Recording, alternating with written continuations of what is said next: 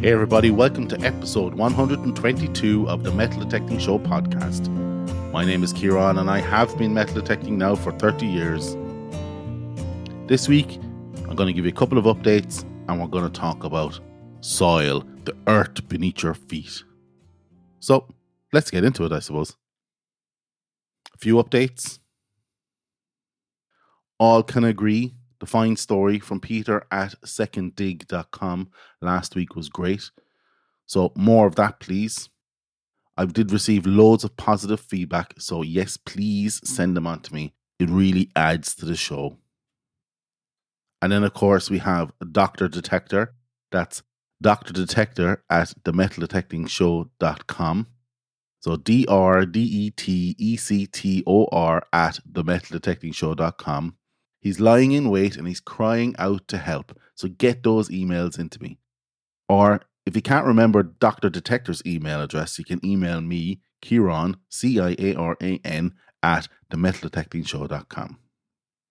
Another sort of housekeeping update Upload.fm, a service that I use to auto upload the podcast to YouTube, is gone out of business. So if you normally listen on YouTube, this may be the last episode you'll hear on YouTube that can automatically be uploaded. So I may have to come up with a process around uploading the podcast itself onto YouTube manually. Some further updates have a new job. So that means my release schedule will move from Friday, 3 p.m. International Standard Time to probably Wednesday, 3 p.m. International Standard Time. But not for a few weeks. I just wanted to give you a little bit of notice. And of course, I will let you know when it does happen. So, a request for podcast feedback, I suppose. You may have noticed some ads being spliced in by my podcast hosting service, Buzzsprout. It's an effort to monetize the podcast a little bit, but to be honest, it only generates about two dollars a month, so it's understandable, you know. So for me, it's I could take it or leave it. So if you are very much against the ads on the podcast, I can absolutely take them away. But let me know, okay? So listen, let's get on to the meat of the issue, the meat of the episode this week. So this week I'm going to talk about the earth beneath your feet the wind beneath your wings, the earth beneath your feet. what I mean is, we spend so much time worrying about our gear or detectors and never really think of the substrate we're digging in and whether they are characteristics to consider or stuff that can help us with detecting. So, soil, there are many types of soil, but generally all types are a categorization of a ratio of organic material to mineral material, organic material being rotted or the remains of leaves, animals, bacteria, and is generally considered the living component of soil. Living because it's generally small soil microbes breaking it down. Not all organic matter breaks down at the same rate. Some can take quite a few years, like bones and shells. I suppose that's where fossils come from. I know what you're thinking, Ciaran. How long does it take a body to turn into a skeleton. Well, believe it or not, I did look it up.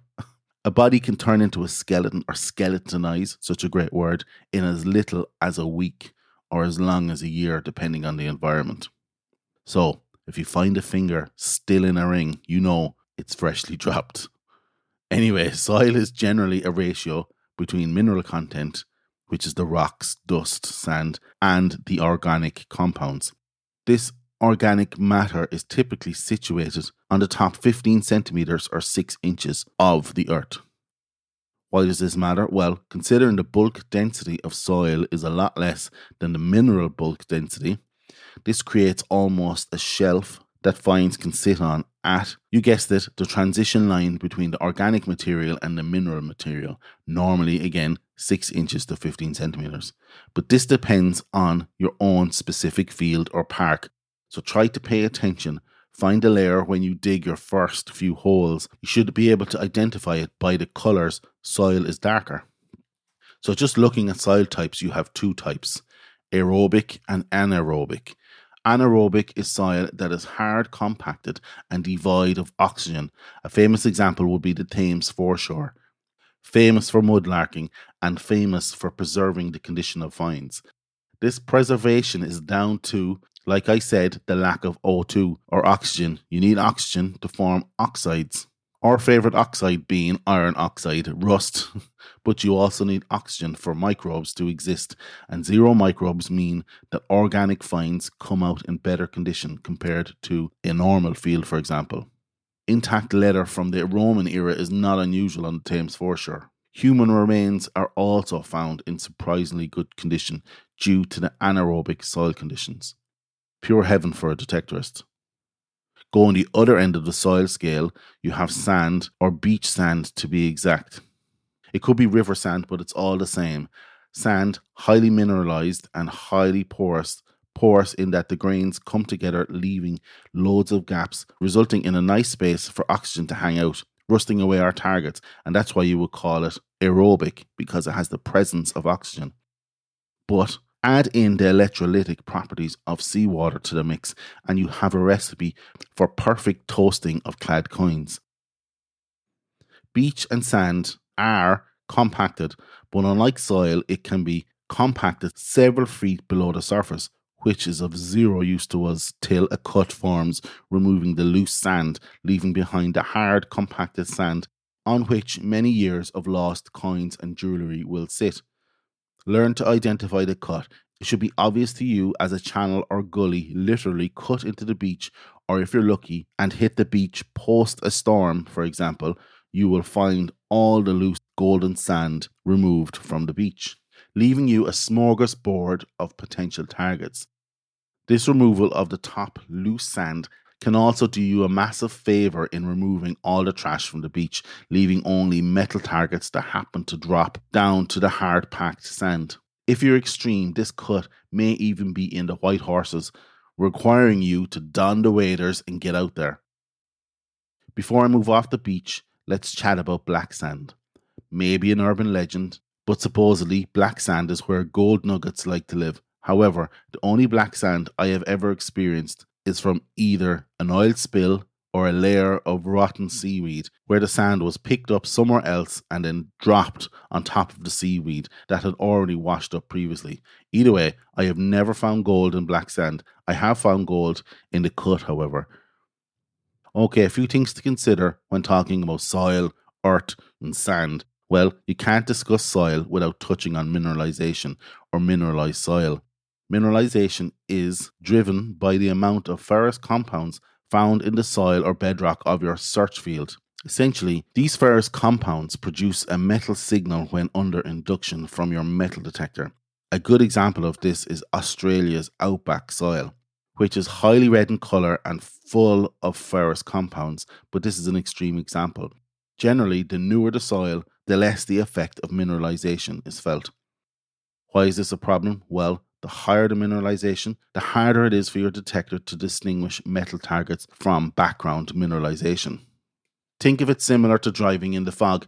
If you put your high beams on, you won't see a thing, but if you keep your beams low, you're able to see the road ahead with ease. Same with the detector, the answer is not more power.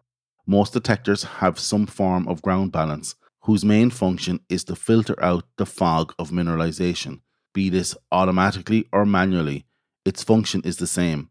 However, in the situation where ground balance is not filtering out the fog of mineralization effectively, the answer is to go on low beams. And in detecting, that's accomplished by lowering sensitivity. You might get away with shifting frequency if you have that functionality, but adjusting sensitivity is tried and tested.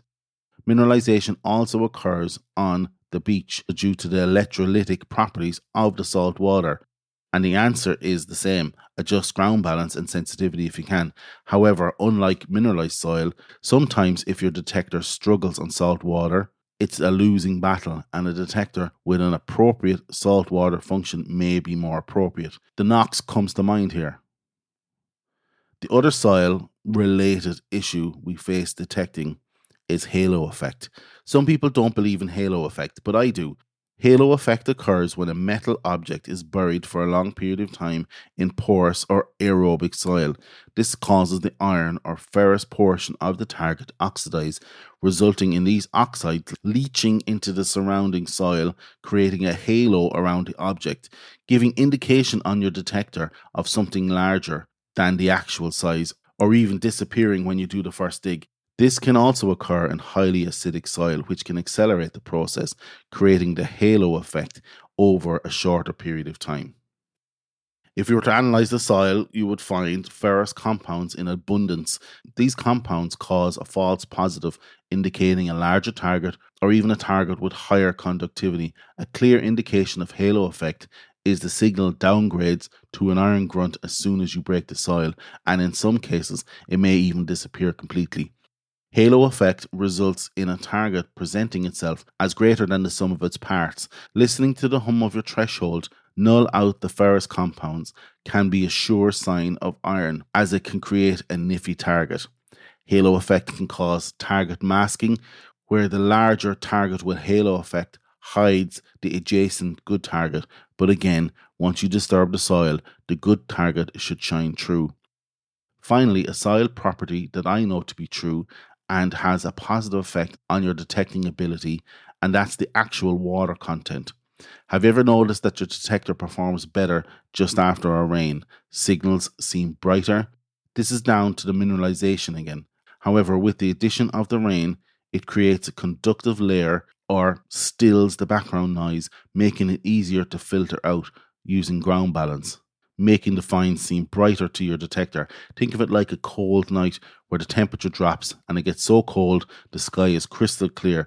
The air is still and it seems you can see every single star in the sky. That's what I believe is happening when the soil gets wet from rain.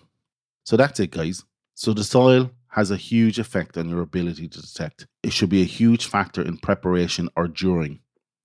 Try to see where the organic material layer ends and the mineral layer starts is the soil aerobic or anaerobic? If on a beach, can you see or identify a cut in the beach or a section of hard compacted sands? Is the earth mineralized? Do I need to adjust ground balance or get a detector more suited to salt water? Do I believe in halo effect? Is that where your find went? Was it a false positive? And finally, how wet is the soil? Is it going to help me? How wet is the soil? Think of that now. Next time you're out detecting. I leave it there. Get out there. Eyes down. Good luck and happy hunting.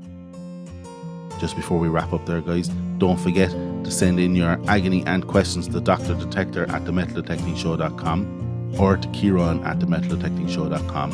And don't forget to check out Patreon, Buy Me a Coffee, or YouTube. Bye.